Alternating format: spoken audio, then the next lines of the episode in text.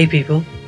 Welcome back to Accidental Gods, to the podcast where we believe that another world is still possible and that together we can make it happen.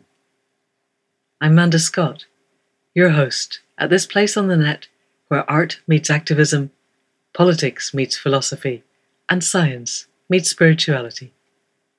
And this week I am delighted to invite back Mothiur Rahman. Mothiur spoke to us before of his work with XR and the New Economy Law Centre and his work in Scotland, helping to defeat the first of the big fracking enterprises in the UK.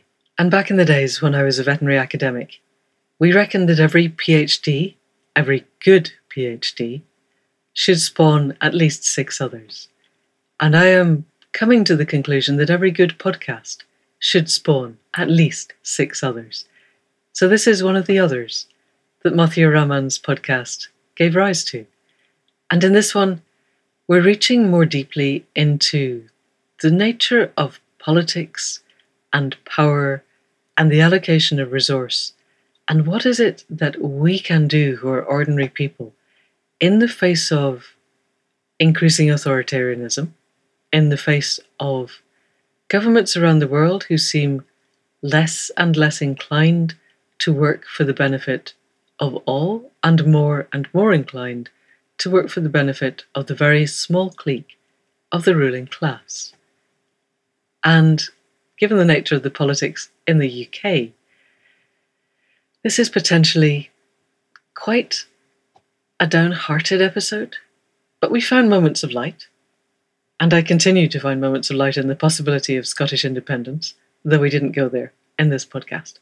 So, anyway, as we investigate politics and law with someone who is one of the most activist lawyers in the country, I hope you find reasons for hope. People of the podcast, please welcome Mothiur Rahman. So, Mothiur Rahman, welcome back to the Accidental Gods podcast. It is such a pleasure to have you back again. And you have moved since we last spoke. You were in Devon, and now you're in sunny seaside Brighton. What's it like? How is it different to Totnes? It's great to be back, uh, Amanda, and just having this conversation with you. And uh, yeah, things have changed a little bit, and the lockdown's kind of eased up a bit. So I was wandering around um, this place called the Lanes in Brighton, which are these narrow lanes of, uh, of shops, and it's just um, yeah, there's a vibrancy because you know around the area which has a kind of a more of a city feel to it than Totnes, I would say. Has a, still has a lot of creativity and uh, yeah, I love all the uh, the artwork and um, artists and the cultural kind of things that seem to be happening. There's a Brighton Festival happening uh, next uh, next month, so maybe it's just on a larger scale there's lots of there's more things and more more mm. perhaps more of the feel of london in terms of the demographics yes and and it's a, a real gay mecca most of my lesbian friends seem to end up moving to brighton right. so that they're amongst friends and and you're right it's it's an easy train ride to london whereas totnes it's hardly what you'd call easy to get anywhere else except to devon and cornwall so yeah yeah. Having said that, all of my really right on friends are moving to Wales.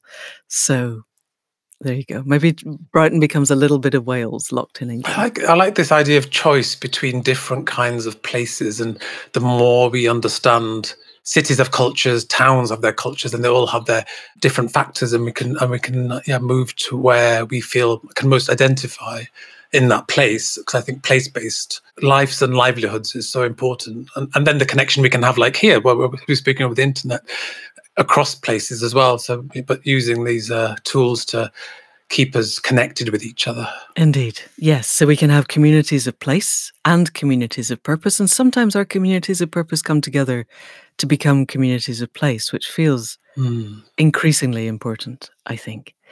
So, since we last spoke, there have been local elections and a by election in the UK. There were the elections also for the assemblies of Wales and the government of Scotland. And so our local political picture has altered somewhat, or perhaps has just confirmed what we already feared, and is already, it seems, having implications on our legal structures and on what the UK government is daring to do in ways that governments of the right have not in our lifetimes, I think. And so, as a lawyer with a real emphasis on justice and equality and climate change and the understanding of progression, how are you feeling now and where do you see it going?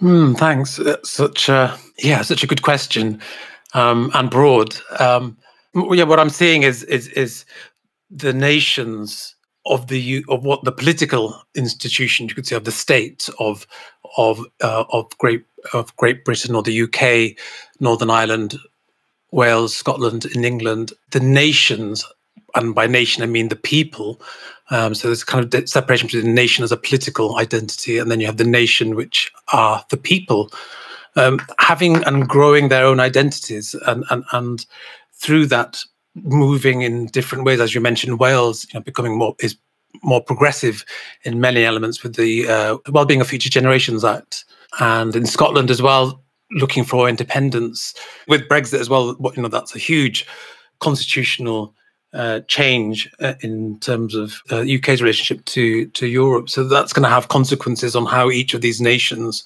see themselves. So that's unfolding, and then we're seeing. You know, I see it almost as fear as a policy driver. That's what I, I think, in hmm. some ways, that's what the. I mean, you could say COVID has, has come in at a time, and given the, uh, a government with an authoritarian bent, the understanding and, and, and notice of how you can bring policies much more easily when there is fear at the basis of it. So, and then people just want to get things done or, or want things simple. And that's maybe what people have seen in, in, in towards Hartlepool, and not, they just want they don't want all the introspection. They just need to feel safe and secure in their in their lives, and that the jobs that they feel uh, are disappearing can will come to them and it's who can meet those interests those immediate interests that are coming up because of fear that's that's what I'm seeing at this particular moment. Um, and how how best to how best can we how best can progressive forces meet those and and and, and satisfy those fears while at the, whilst at the same time being and, and saying that more democracy is what we need, not less. Yes, and offering something that feels real. So two things come up for me when you say that. One is one of my very first teachers when I started out on any kind of spiritual path a very long time ago, said that there are only two emotions in the world there is love and there is fear, and everything arises from one or other of those. And it has always seemed to me, as someone of the progressive left, that on the whole, and definitely not exclusively, but those most aligned to the concepts of progress are motivated by love, and those most aligned to the concepts of reaction are motivated by fear. And yes, I'm sure you're right that particularly the voters in Hartlepool. So for people outside the UK, somebody died, there was a by-election for that particular constituency, and it had been Labour since its inception way, way, way back. And it fell to the Tories by a reasonable margin. But what struck me when you look beyond all of the sound and noise that the press made about, oh my goodness, Labour is collapsing, was 60% of the potential vote did not turn out in that by election. So, so the Tories yet again got something like 23% of the vote, which seems to be what they get. It's just that the rest aren't are either not voting at all or that the progressive vote manages to split itself across many, many separate factions. And so, on that 23%, which scarily enough is exactly what propelled Hitler into power as well, the Tories are then able to claim that they have a mandate because this is how our entire political system works. And so, if we are going to craft something that will speak to people and yet is not based in fear, have you a felt sense of what that is, how we can get ourselves as progressives out of the dead end that we seem to have blocked ourselves into? Hmm. I, I love what you said there about love and fear as the two basic emotions because that really gives a good structuring by which to really, well, to consider not just like all all the different systemic levels at which decisions are being made. And one of the other things that I noticed as well about that by election was the blaming and shaming then of Angela Rayner. She she was the deputy leader. So and, and a woman that uh, and and this is important. A different class mm. came comes from a different background to to the leader, and it's it's it's one of those things that is really invisible. Or, people don't want to talk about it. They think, oh, we've got beyond class now. But actually, when we think about the divisions in Labour and in the country, the two factors of class and race and using those factors as, as, as ways in which to divide and control we need to understand that better but not to understand it in a way that just goes introspective but to say how do we make our society more equal more just um, and when fear is often being used as a policy driver or scarcity mindset we're so used to that mindset mm. and, and blaming in ourselves rather than looking how do we move beyond this to, to say and, also not to divide because it, when, when you said about um, that some are motivated by, motivated by fear and some are motivated by love i would say all are motivated in some extent by love whether it's a love of tradition mm. and the past and the history and, and and wanting to maintain that or the love of the new the love of the desire to see how how can you do something different and they're both loves but they um, and and you might respond differently. And this is to me about how you might respond to something arising, like whether you hold or cling on to something even more strongly because you feel the fear of lo- losing it, mm. or because you love it in some way. But the response to that, I think that's something about uh, different mindsets that, um, and we've got to understand and and, and be and uh, that that the love is is fundamental. I think to all of those emotions. I just remember, I'll just mis- uh, redirect a quote of Martin Luther King. I think he said it was something like, The arc of the moral universe is long, but it bends towards justice. Yes.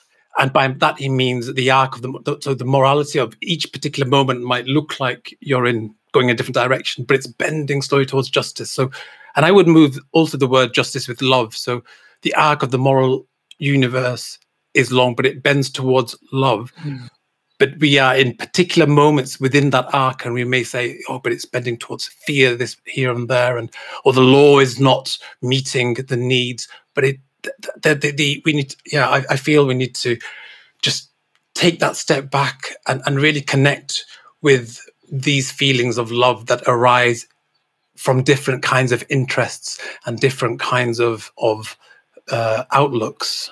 Okay that brings up a lot too and i hear you. Hmm. I, I spoke last week to um, a gentleman called John Wood of a group called Braver Angels in the US that's designed to help bring people together across the political divide.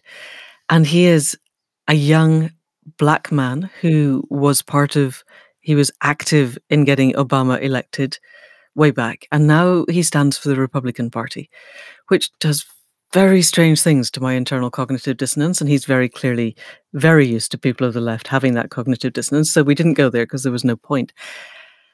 And I, am sure that he would agree with you that his version of republicanism is based on love and particularly of love of tradition. Mm. What I find and what is probably part of my own tribalism and I need to get over it, but even so, is that we on what we would call the progressive left what I would consider to be the ones who are desperately trying to heal people and the planet is that we put quite a lot of our bandwidth into trying to understand the other side. And John Wood and the Braver Angels apart, I have never met anyone of the right who put any bandwidth at all into trying to understand the motivations of the people on the left. Partly because they can simply roll over us, I think. Um, certainly now, at a point when the Tories are now 82 seats in the majority in the UK Parliament, I, I sometimes occasionally approach those people who are Tory activists that I know and suggest something like Brave Angels, you know, a meeting across the divide. And they are so not interested because they have no fear of us at all. There's there's no reason for them to reach out because we are no threat and that for them the only reason to reach out would be to nullify a threat. I suspect that north of the border in Scotland, that might be slightly different. And one of the things that I'm finding really interesting about that set of elections is they have PR north of the border. the English government is now endeavouring to strip PR from every form of voting in England. But if we had first past the post in Scotland, there would now be an absolutely overwhelming majority for the Scottish National Party in the Parliament because there's PR. There is much more balance, and and much as I want Scotland to be independent, I think a balanced political unit making decisions is always going to make better decisions in the long run.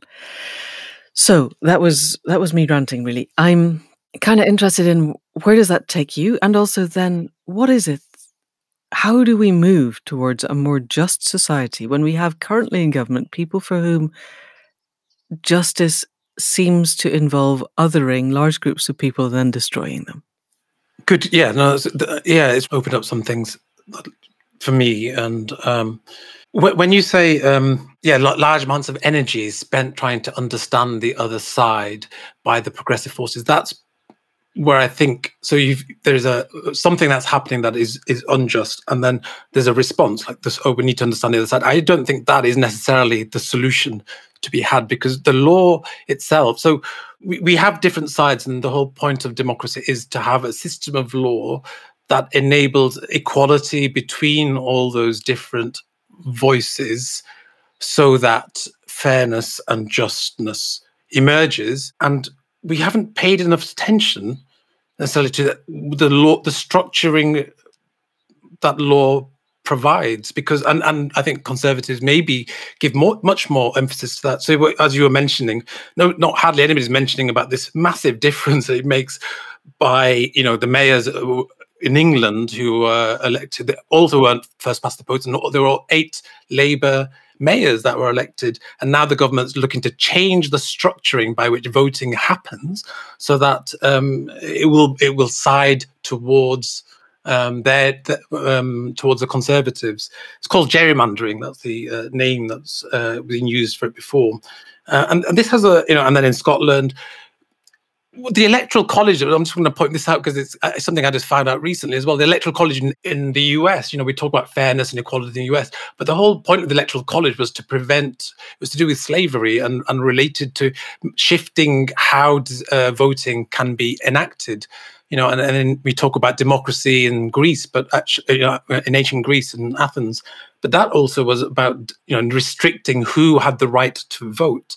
So the rules by which we create fairness is as important as the contents. And if we don't, that's the so the threat would be if we can actually grasp the constitutional aspects of, of, of the legal system, which is now being captured to no longer work towards the aim of, of a just society. That's what I feel has been the, the law itself has been captured, and we need to free the law.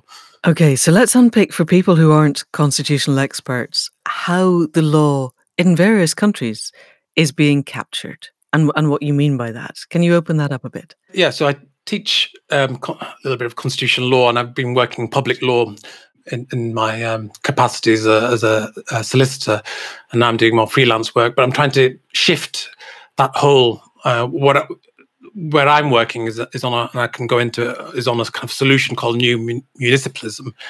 But just to give a his, sort of the history in a way of like as I see constitutionalism, almost need to think about the history of um, how yeah i want to kind of not not go into too much detail but i guess in a simple way of saying it is is that the economy law and justice kind of go together.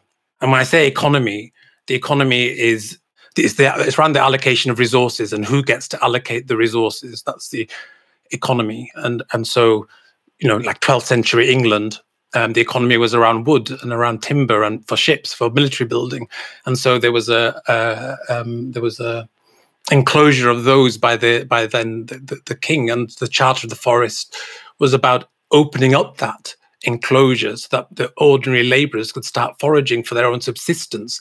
So that's what we need to think about. We need to think about economy in a much wider sense about who gets to allocate the resources who's making the decisions and the law is the tool by which that happens. And justice is the felt sense of, of living in a fair and meaningful society where we are, each as individuals are respected. Um, and they, they all come together in the idea, you could say, of the political economy, that the economy and, the political are, are together, and the law is a tool by which we structure our political economy. Um, and, and I would say, when I say captured, what I mean by that, I'd say, is we're captured by uh, a, um, by fundamentalism of a kind, and we know some kinds of fundamentalism, and we go, those are bad. But when we see one thing that has been invisibilized is market fundamentalism. So markets are there as a tool to, to, to for the allocation of resources, and you could say there are different tools by which we can allocate resources. So you could have the market to allocate resources. You could have a socialist government that would allocate resources, which is um, by its kind of ideas and principles that it would set out in its policy. Um, you could have city states setting out um, the allocation of resources. But what I'm saying is that markets are there as a function of a society, but when fundamentalism is where the market becomes the society. So we're in a market society where um, fund- the fundamentalism is that the market uh, is, an, is a fundamentalist ideology that the market will create a just society of, in of itself, and only the market will do that, and everything bends towards that arc rather than towards. It's almost like the, seeing the two things together. So I'm saying that the law has been captured by this idea, this fundamentalist ideology, and so we're not having a system of law that supports um, other needs um, or other human needs that is is ascribed to what we mean by democracy. Okay, so if I'm hearing you right, this is back to Kate Raworth, who the author of Doughnut Economics, who said that what we need is an economy that works for the good of the people instead of the people working for the good of the economy or, or the market. And that what we have at the moment is a political and legal systemic structure that is designed to take and hold on to power so that the power has the ability to allocate resources to its own ends, effectively. So, what we have in real terms is a government in the UK that, for instance, gave one of the biggest civil let me do that again, Caro, sorry. Gave one of the biggest civil contracts ever awarded to its friends for PPE in the coronavirus crisis without any kind of opening out. They didn't offer it to anybody else. They just decided that their friends needed £8,000 a day and they were going to give it to them for public money. So they are giving themselves the ability to do this on an ever wider scale. And one of the things that I think you're alluding to particularly in the UK, but we're seeing it at a state level in the US and in other places around the world, is the government seizing control and then using the tools of democracy to destroy democracy from the inside. So our government, if it goes ahead with what it said in the in the Queen's speech, is intending to remove legal oversight of itself. As one part of this, so that it's no longer possible for the courts to go, you know, what you just did is illegal. They won't be able to do that anymore. And at the same time, they're endeavoring to make it harder for people to vote using US style voter suppression tactics that have been very well finessed by the southern states in the US and are now coming over here. So, starting with you would need photo ID in order to vote, and that would mean a driving license or a passport. And the people who have driving licenses and passports tend to be older, white, and better off. And the people who have neither and are never going to get either are the people who are poor, not white, or young. So then we end up with a government that creates a single party state and is unassailable in our country, in England, I have hopes that Scotland and Wales may fracture off. Is this is this what you're referring to? And have I got it right? I think yeah, no, uh, there's a lot in there. Um, so so there's the cronyism that you were mentioning at the beginning. Let's just stay with that. Uh, I think yeah, there, there are different sort of interests doing different things, but all aiming to against sort of anti-progressive kind of forces.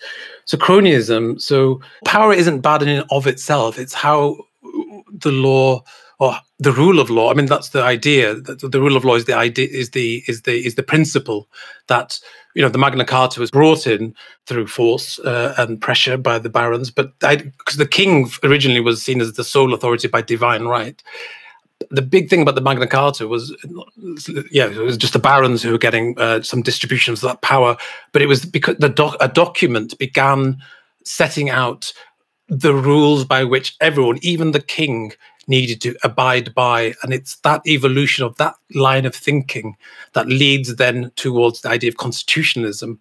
And there are two forms of constitutionalism there's political constitutionalism and legal constitutionalism. Legal constitutionalism is where you're where the law itself, so you have a codified constitution, so like the US. Political constitutionalism is more where the idea is that the constitution of the, the country and democracy will arise um, uh, uh, the political forces create the balance itself. And we are much more have ascribed towards this idea of a political cons- uh, constitutionalism. We don't. We're one of three countries in the world that doesn't have a codified constitution. What What are the other two? I think Israel and New Zealand are the other. I think Iran. Even Iran, I think, might have a constitution, but because um, but I think those some constitutions could say are just are just fig leaves. So some would say they're not real constitutions, or they're not constitutions in the in the sense of of, of providing uh, equality of power. For example, you know, um, after when when when Cromwell was in power, so you could almost ascribe this period to, to that time as well. Cromwell, so that time, what 16, 1700s, that I mean, when we talk about constitutions as, as, well, we, we often talk about the Treaty of Westphalia, which was around 1650, which was the treaty which set out the idea of the state, of state sovereignty. And that's also another huge sort of idea that the state has sovereignty um, over a particular territory. But that was led because of all the wars, the religious wars. There was, um, you know, Luther, Martin Luther, Protestantism, which was coming out, and so the territory and the of, of again, this is about economy as well, but where the Pope or the Catholic Empire, you know, the Roman Catholic Church, which you know, there's another body coming in with different ideas, and so uh, and different, um, not aligned with that interest, and so you know, in, in northern um, Europe. And so you had these religious wars and state wars that were going around for the 100 years, well, for 30 years war, uh, 8 million people dying. And then this treaty trying to establish some sense of peace, of, oh no, the rules by which peace could happen. And state sovereignty was one of them. Oh, so I was, talk- I was talking about political constitutionalism and legal constitutionalism. So, so you, you've you've come to this, yeah, the idea of state sovereignty. And I think Hobbes Hobbes' idea of the nation as a political unit that has a monopoly of violence within its borders is a really interesting one and useful as a concept of what a state is, particularly in the UK. We are defined by the fact that we're an island. You know, our borders are where the sea starts. But pretty much anywhere else in, on the big landmasses, the border is where the political force stops having the monopoly on violence and another force has a monopoly on violence and that border is has to be respected because they both have an equal monopoly on an equal size of violence and i find that quite an interesting concept and not just well violence and also on resources alloc- resource allocation so the uh, uh, the capacity to raise taxes uh, and and uh, and then have the force of violence behind that is uh, another um, bringing the economy and, and violence together. Um, yeah. where I was going to go, yeah, with with political constitutionalism is that the balance of powers is um, raised not just by um, we don't have a written codified constitution which is beyond the idea of this parliament making the laws, which where you could strike down a law of parliament because it's not in in line with the constitution which you have in the states, because the the forces of politics of, of, of who we bring in and, or the conventions of parliament and even the idea that somehow we're, we're a bit more gentlemanly in england. And so you know we've got this kind of we, we we've got this kind of uh, we don't need that kind of level of codification. Um, is there. So so um, so if that gets captured or those forces that are are, are uh, not properly visibilized if how power is used so this is what i was trying to get to. If so power is not necessarily bad it's what is made visible and what's left invisible. So again so that's the cronyism that's greensill with uh, david so that's a massive thing when you really think about it in these terms that you have a, an organization that all it's doing is some kind of financialization of the economy. It's moving money around in a way that makes more money for some for people who want to make more money who've already got capital, and you're using um, your, your the the connections to be able to do something but we don't even have the conventions or the real understanding or a set of laws by which actually this is all set out. It's meant to be done by convention. Yes. Um, so the and judiciary this is the important. The judiciary don't really have a role over the conventions of parliaments, and and so we saw a lot of that happening in Brexit and so on, where we had to work out what the boundaries were of of of some of the conventions around of of, of prorogation and uh, and also you know um, where, where, where um, with Article 50. Okay, so let's go down this rabbit hole a bit, but we need to clarify things for people who are not in the UK. So, taking a step back, I think Greensill is a really interesting example. So, for people not in the UK or people who don't obsessively follow politics and who are in the UK, it was, as Mothiur says, a, a financial business. And the former Prime Minister, David Cameron, the one I think really ironically who came into power saying that lobbying was the big scandal in British politics and that he was going to clean it up. And he was then dissuaded from cleaning it up, presumably by powerful lobbying, has then become a lobbyist for a, go, a, a company in which he has a stake. So he apparently, and he says he didn't, but it is alleged that he was telling people how many millions of pounds, many millions, he stood to gain if his lobbying was successful, such that this particular company got certain contracts from the government. And as Mothiur says, we in the UK don't have a written constitution that stands in the way of that. And I think that's partly because when our government was devised, when the rules that regulate it, such as they are, were laid down, anyone likely to be elected had come from one of a very small handful of public schools. They all assumed that they all lived by the same values, and those values were largely imperial because our politics and government were broadly created during an imperial era. I would say we're at the dying end of that imperial era and that it started with the Roman Empire, if not with the Greek Empire, but that's a separate conversation. I think it was taken for granted that they all lived by the same rules. And as you said, they were gentlemanly, and that has two things it has class and it has gender built into that word. A gentleman was of a certain class, and they were a man. And that therefore there was no requirement for anything to be put in writing because words, as we've seen in the US, it is possible to parse sentences down so that they no longer have any meaning. The entire gun rights lobby takes a concept of the legal right to have an armed militia and turns it into the right for any human being to have assault grade weapons that can, as we have seen, wipe out many hundreds of people. And so, in many ways, not having a written constitution has possibly been safer.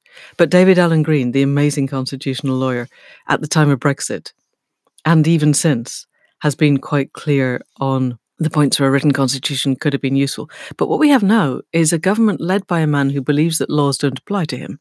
So even when we have engaged in a treaty, for instance, uh, with the EU, particularly with regard to Northern Ireland, they are busy explaining why those rules actually don't apply to them anymore and that the EU's attempts to go but you signed up to this, this is what it says, are in fact a wrecking action on the part of the EU. And so I wonder where it takes us.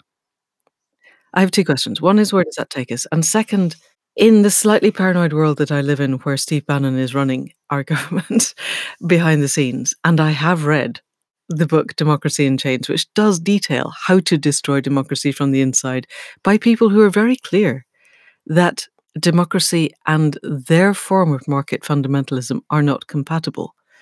So I am left staring at what's happening, thinking this is not an accident. It's extremely deliberate, and it's very clear where it takes us. It takes us to Steve Bannon's white supremacist patriarchal theocracy, which is his stated aim. And I wonder am I being simply over paranoid, or is this where we're headed? So there's lots of questions there. It's very broad. You can pick up whichever of those rabbit holes appeals to you most, Mothiur. Go for it. yeah, no, thanks for um, yeah reminding me. Uh, yeah, that there it's an international audience you have, and uh, so I just wanted to sort of scope out some of the things in sort of more broad brushstrokes, just to help the thinking that you've yeah also you know you are bringing in. So I just want to so like the fund like if we can think of it in terms of like the rules by which the game is being played, uh, or, or, that I don't want to call it a game, but it's the way, way by which we can find meaning in our lives and narrowing it down to the idea of the state. So we've got three bodies, three main bodies there that in any in any sort of country will normally have, um, if they're following a kind of a democratic structure. You've got a body which represents the people, and in England that's Parliament, it may be a Congress or son, uh, Senate in the states. You know, so it represents the people, maybe direct. Or usually representative democracy, so it's um, uh, one person will represent um, a, group of people in a territory um, and they come together and they make the laws on behalf of the people. Uh, and then you have a government um, and an, or an executive which enacts and brings those laws into force. So it has an operationalizing aspect. So that's the government. And then you've got the judiciary, which is a kind of an oversight body to make sure that the executive doesn't overstep itself in enacting the law. So, um, you know, it doesn't take too much power. So you can bring an action against the government. So you've stepped over the the law says this. You thought you have interpreted it this way, and that's going too far. Judiciary then, because they are the um, uh, arbiters of justice, will say yes, this is the law, and the executive got it wrong, or they'll say no, the executive are right. They're within the remit of what the law has said. So those are the three bodies, and it's a kind of a balance between those three bodies. What you were, I think, you're alluding to with Boris Johnson breaking that is a even a more fundamental principle. I think that is embedded in our consciousness, which is called the rule of law. And I think it, it, it is a it's not a thing, it's not a but it is a concept in law, and it just means that we all have equality before the law, and how that is measured and how it's um, how it's understood is is it can be different, but fundamentally it's that there should be no um, nobody should be treated better than anybody else. And I think Lord Denning, who who is one of the um, well in the House of Lords, a really quite famous judge, he said something like, um, "However high you may think you are, the law is higher still." Hmm. And what he meant by this is the rule of law, that idea of the rule of law. So no matter how, how your status is, the rule of law, that concept means you are still su- uh, subject to it. What what Boris did in a way was is, is undermine that very principle. Like for, in order to meet immediate needs, meet particular things at this particular moment, he's, as you said, unraveling the very structure by which we understand a system that has taken so long to put together around you know having all these wars and so on and we've got a system of you know you could say that the idea of europe was part of that to try to bring more peace but the unraveling of even the idea that some once you've made an agreement that you'll keep to that agreement. Mm. if somebody any one person can break that agreement what's to stop anybody else? Say well i can just put a law in now because i know um, I, nobody's going to come back to me because somebody else has already done this. You know it's a slow erosion of this concept. And it's a hollowing out of the basic fundamental sort of sense. And I think that's what's creating the fear in some ways in ourselves because we don't know what to hold on to anymore because our world pictures are so, there's no basis. And, and part of the reason there's no basis, no ground to hold on to, are two other influences. Well, one other influence that is massive now that wasn't there, you could say, when we were thinking about what institutions are so important to have a balance of power, and that's the institution of the media by which information is circulated. And you know, it was um, pamphlets and printing press a few hundred years. ago. now it's far higher than that, and there's still not enough control over that. There is no, you know, Murdoch can have be an owner of um, of a press, and it took an inquiry in England to sort of even to put down some very soft laws on on um, controlling that, but to bring more accountability to the media, I think, is a really important well aspect of bringing into a kind of thinking around the constitution. And the other thing I wanted wanted to bring in uh, as well is how we the demographics and how we are situated in in a country in the country, not in small rural communities, but now in cities, and much more in cities and cities themselves as a as a place where this rubbing against each other happens where the this is what I was saying about Brighton at the beginning, maybe a little bit, but essential to rub up against people with different values, different ways of looking at the world, not necessarily just to understand them, but to know that there are that your view isn't necessarily the only. And it's uh, that's what I call the civic. I don't know the civic texture and that's kind of what you know maybe people are waking up to it because of the loss because of covid and being in isolation. What this civic texture is it's the texture of of meeting people in the streets of of, of rubbing up against each other and small interactions. And the city as a place of in, of that of a site you could say a site of agency for that to arise is also something interesting. Um, that could be a, a counterforce to um, the state monopoly Yes, particularly if we have activist mayors who are part of the C40, which is actually now a C97 of very progressive mayors who are working together.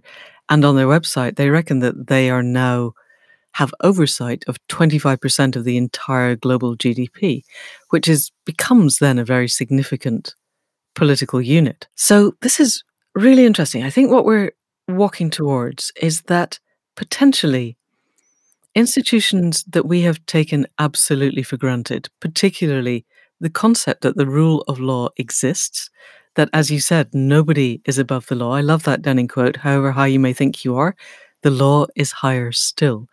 But we are currently led by someone who, from the age of five, stated that he wanted to be king of the world. He doesn't want anything higher than him, and he has, by the vagaries of our political system, got the power to put himself above the law. So, given that that is the case and seems to be happening, what can we do personally with our own personal agency and collectively as groups of people mm. to find a way forward that isn't either anarchy or totalitarian autocracy?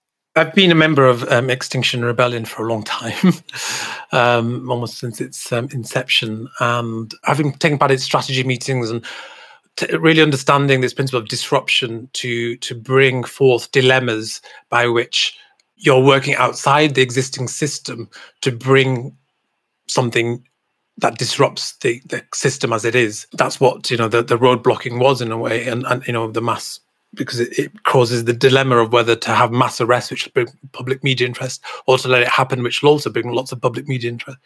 And and so the disruption is happening already. So we've seen just recently, and I, and I mean the disruption between and, and and bringing the questions of the difference between law and justice, because the, the, the and, and starting conversations. I think we need to start thinking much more deeply about assumptions that we've had so that we can start breaking them down and, and re formulating things to work towards the civic interest because the public interest the idea and that's another thing that's in law the public interest but that concept is being captured by state bodies. There's there's been a politicization of the state of the agencies like the environment agency of what it means um, to be acting in the in the public interest I'll give you a particular example of that, and that was around fracking a few years ago, where um, and I was doing a lot of work on the anti-fracking movement, and there was a report.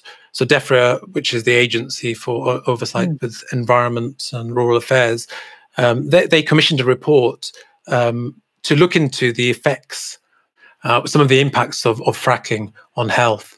And this was about the same time as, a, as there was going to be a planning application by one of the um, uh, one of the oil fracking companies in a particular region. Hmm. So the regional body was, you know, the planning authority was going to make a decision. Now the results of the commissioned report was detrimental. Well, not detrimental, it was, but it was it was critical of those impacts. DEFRA then prevented it. There's a Guardian article about it. It prevented its publication so that until after the decision was made by the public body. That's what I mean by the politicization of the public interest, because that should have been out there for the public to be making the decisions mm. or, or, or, not for a particular um, state. So the state now begins to act for its interests rather than for the interests. The, so you need to have we need to have clear sort of boundaries between what we mean by the public interest, the state interest, or the state is when it starts beginning to act for, to hold on to power, and so is acting for its own interests rather than, um, in a wider sense, uh, the interests of the, the what, what what needs to be there in, for deliberation. Yeah, the other thing I just wanted to mention about disruption, um, and this is more current. So just taking what XR has been doing and its impact. So there's been uh, some recent cases before the court.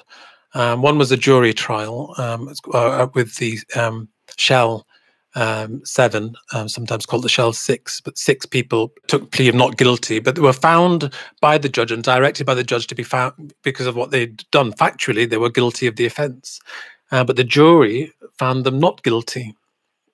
So that's, in a way, the whole idea of the jury of justice and the law now not quite meeting I don't want to go into yeah, I won't go into law and equity, but there is a kind of interesting parallel between law, the black letter of the law, and equity. The principle of equity was that sometimes the black letter of the law doesn't come to just uh, decisions. So equity, the principle of equity, was to allow a judge to, to bring something else in that would meet the um, uh, the a remedy that would be more equitable than the black letter itself stands for. So, so there's already this concept that the letter of the law might not necessarily always lead to just outcomes so that's a jury trial. The other thing I want to mention is two cases, really interesting. I think one of them was on your uh, show, not Alex, I was listening to, him, but Justin yes. uh, Kenrick, who's uh, an XR member in Scotland, and he was found, as I understand, uh, he was found not guilty, even though he admitted to the to the offence. The, ju- the judge um, at the magistrate level found him not guilty, and I think there's going to be an appeal on that by the Crown Prosecution Service, which would be really interesting to see how those arguments come out. Um, yes. Or, or in relation to that. Yes. And I think those are both very heartening and a great testament to the power of jury trials because as you said with the the shell individuals they pled not guilty in order to get a jury trial and the statement that I read by one of the individuals was was really interesting because he listed at the end the times when people had acted against the letter of the law. So the Kindertransport, getting getting Jewish children out of German held territories, was against the letter of the law. The women who fought for the right for women to vote were going against the letter of the law. He, he listed a whole number and he said, What I have done, without question, is against the letter of the law. But we have listed for you the reasons why we believe. And what they'd done was uh, written graffiti on the shell buildings in in London. So it was they had defaced a physical monument or a physical building.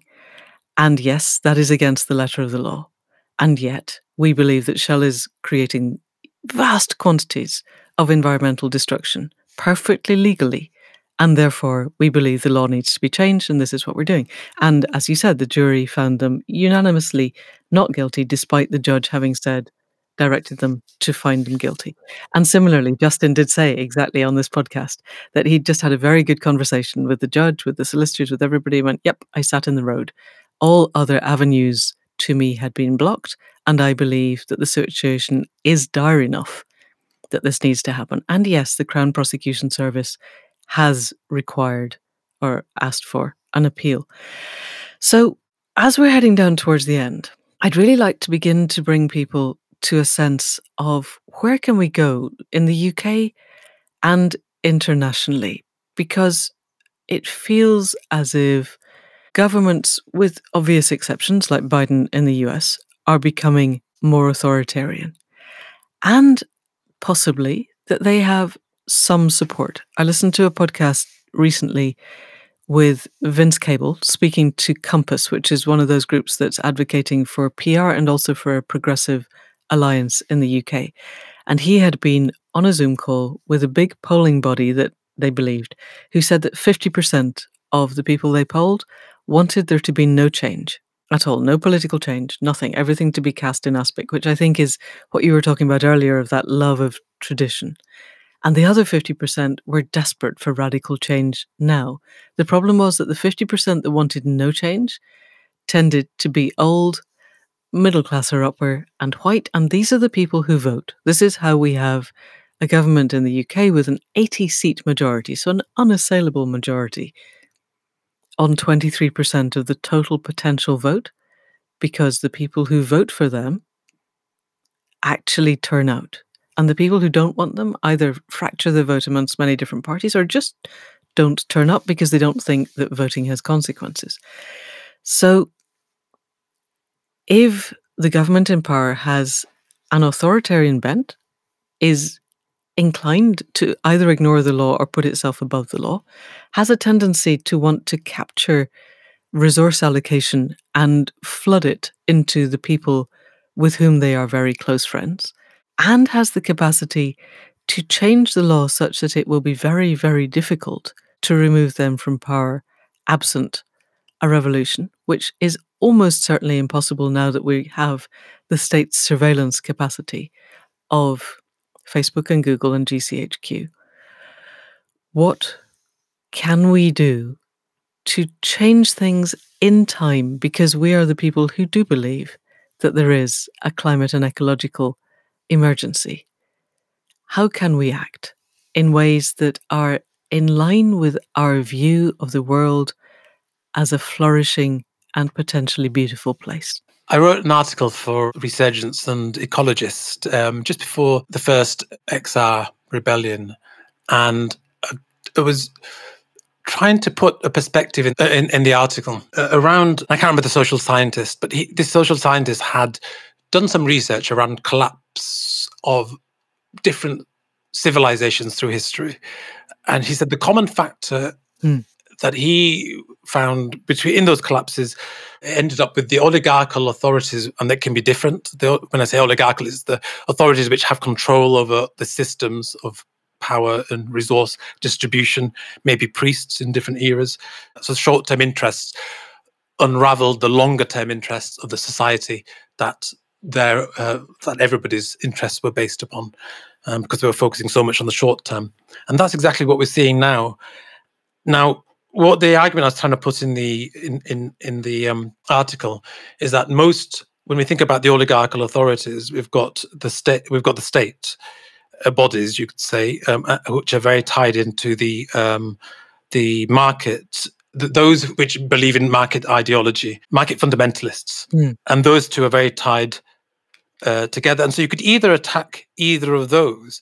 But my argument was, what if rather there's a third body which is civil society and so they're the ones with the, the longer term interests.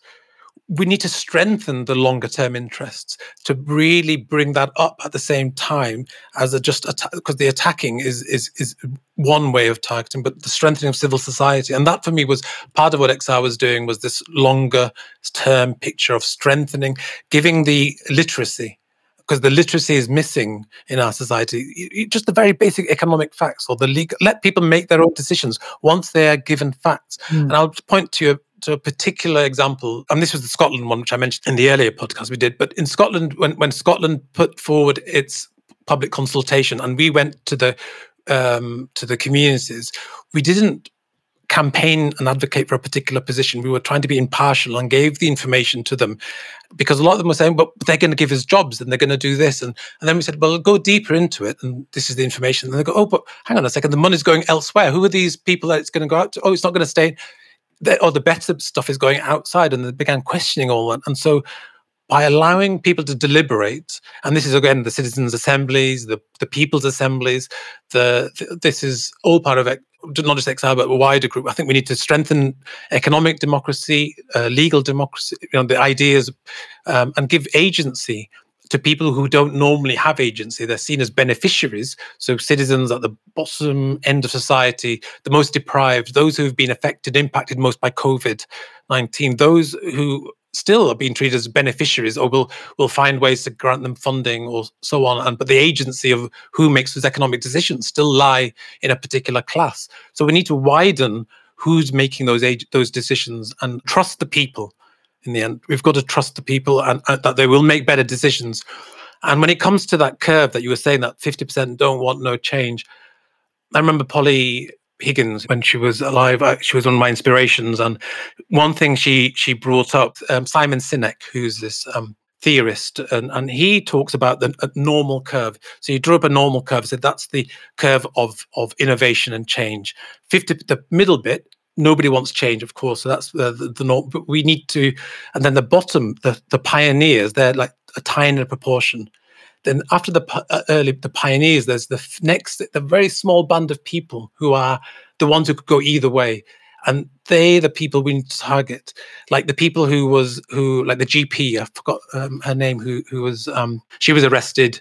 So you know dr sarah benn with xr 30 year being a doctor with the, NHS, always law abiding. She sits in the middle of the road for for the um, for one of the protests and, and is found not guilty by uh, again as well as Justin. She's also somebody who the magistrates found not guilty hmm. because of what the uh, the honesty and, and her understanding that she was now one of these early adapters to a different way of doing things. So I think that focus and bringing those what's happening, the disruption between law and justice, getting people to start thinking a bit deeper about these issues and, and holding those conversations well, but not trying to advocate, not to onboard in the way of like, we've got an agenda behind this, is allowing deliberation um, and having respect for the autonomy of individuals, and that we will come to better decisions if we allow that autonomy, but unwiden the autonomy. The, the other thing I just want to mention as well because I think it's really important, is what you were saying about. I don't remember how you mentioned it, but the way I just wrote it down was about protest um, and the power of protest. Yeah, the people who found not guilty. You mentioned about Justin and the statements they made.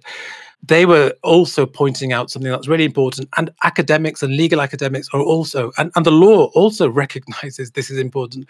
So Conor Gearty, a human rights lawyer, wrote a book called The Struggle for Civil Liberties. And I also mentioned it in the article that I wrote in Resurgence. And, and because his writing of it is saying that the civil liberties never came through those who already had uh, power. It was it was claimed by those, and what we see now as normal was a claiming of more rights for those who are disenfranchised at that particular moment. And the, and the law recognizes that protest is an important accountability and, and negative feedback loop against the excessive grabbing of power by those who already have power. So protest, that's why, you know, the policing, um, you know, part of the reason I think when the COVID uh, happened that there was a, a there was a ex- exemption for political protests up to the, so long as you know up to uh, larger numbers than were allowed in other circumstances because the importance of protest to prevent the over grabbing or the grabbing of power is such an important thing. And now we're seeing in the policing bill which was trying to be forced through how the story and the narrative that the government is trying to put on that and the media can bring that in is, is, is just a very surfacey kind of idea of of what is legitimate and what's un- illegitimate, and we need to broaden and give the tools to people to understand what is legitimacy, what legitimates political power, because they're not necessarily. We don't need to go into complications, but by bringing the simple tools to understand by lived their own lived experience what is happening, I think will will strengthen that civil um, force that we really need to be a counterforce to the other two elements, the, the, the oligarchical the state and the market.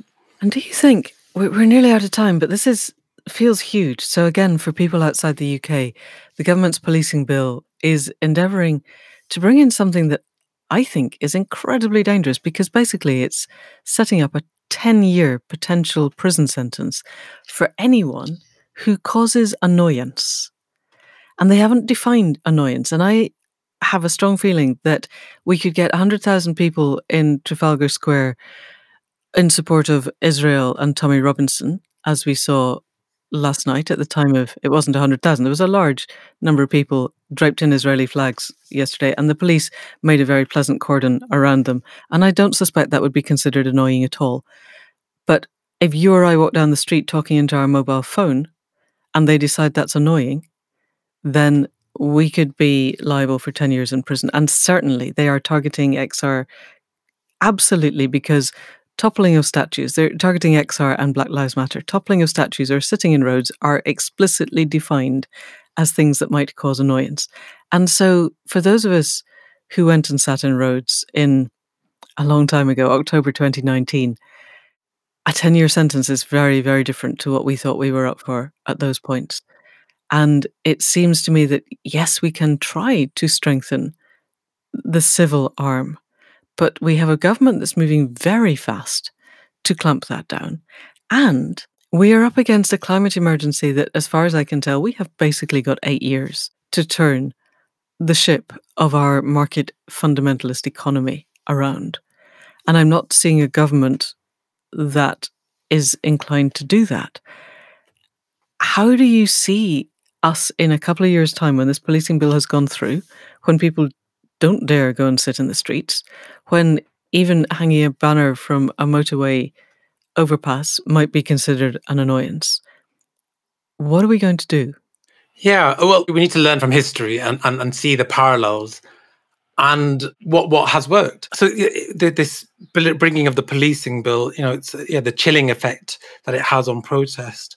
It makes makes me think of um, uh, Britain as it was in the Raj, and um, my ancestry is in Bangladesh, and um, but uh, when they brought in the salt laws against you know another form of of, vi- of violence or, or, injustice, people were ordinary people were up in arms, and, and, it was but it was Gandhi with his understanding and his capacity for um, Groha, and I think we, you I'm trying to pronounce it in, in the way my mum would have pronounced it. Um, Shoti means truth, and Groha is to pull or to bring out.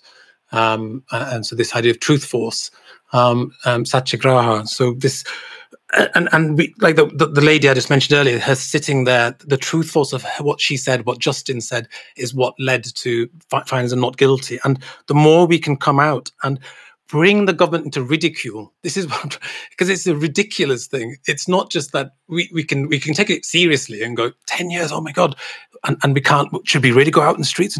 But you know, if there are ways in which we can ridicule the government for its um, which was what was happening when they tried to um, block any protest in all of London um, after the October rebellion, when, I think um, a number of people started putting little signs up saying "I'm I, am I'm a protester" or something.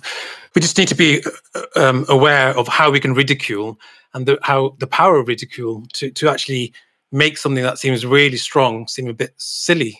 And, and have it have it really brought into uh, lots of people's minds and, and cut ac- to go across the boundaries of our traditional right and left because there are ways in which it has happened. It's about uh, fairness. I would say that one of the characteristics of uh, the population that are of, of, of this country, which you know my country is is is fairness, is the sense of fairness. And when Cummings went and drove, you know that sense of unfairness cut across all the divides. It's like why would he? Why is he allowed to do it and not us? What, what, you know, and it's that it's something about bringing to to to, to face uh, what these authorities are doing and and and finding those in that band that I was saying about between the very pioneers of change and the early adopters of it.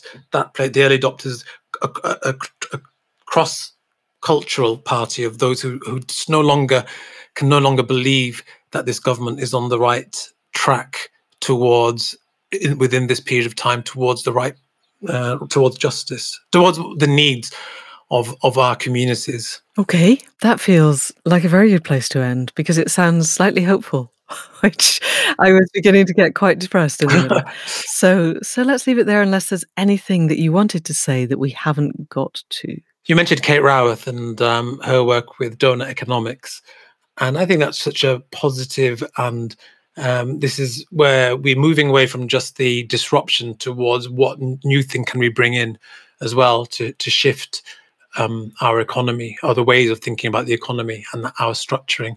And she's made she's done that in Amsterdam because Amsterdam as a city is um, hmm. progressive. Mm. And so this is what I was saying about cities. I, I knew were mentioning as well with the um, these radical cities and mayors coming together. Are they called brave cities?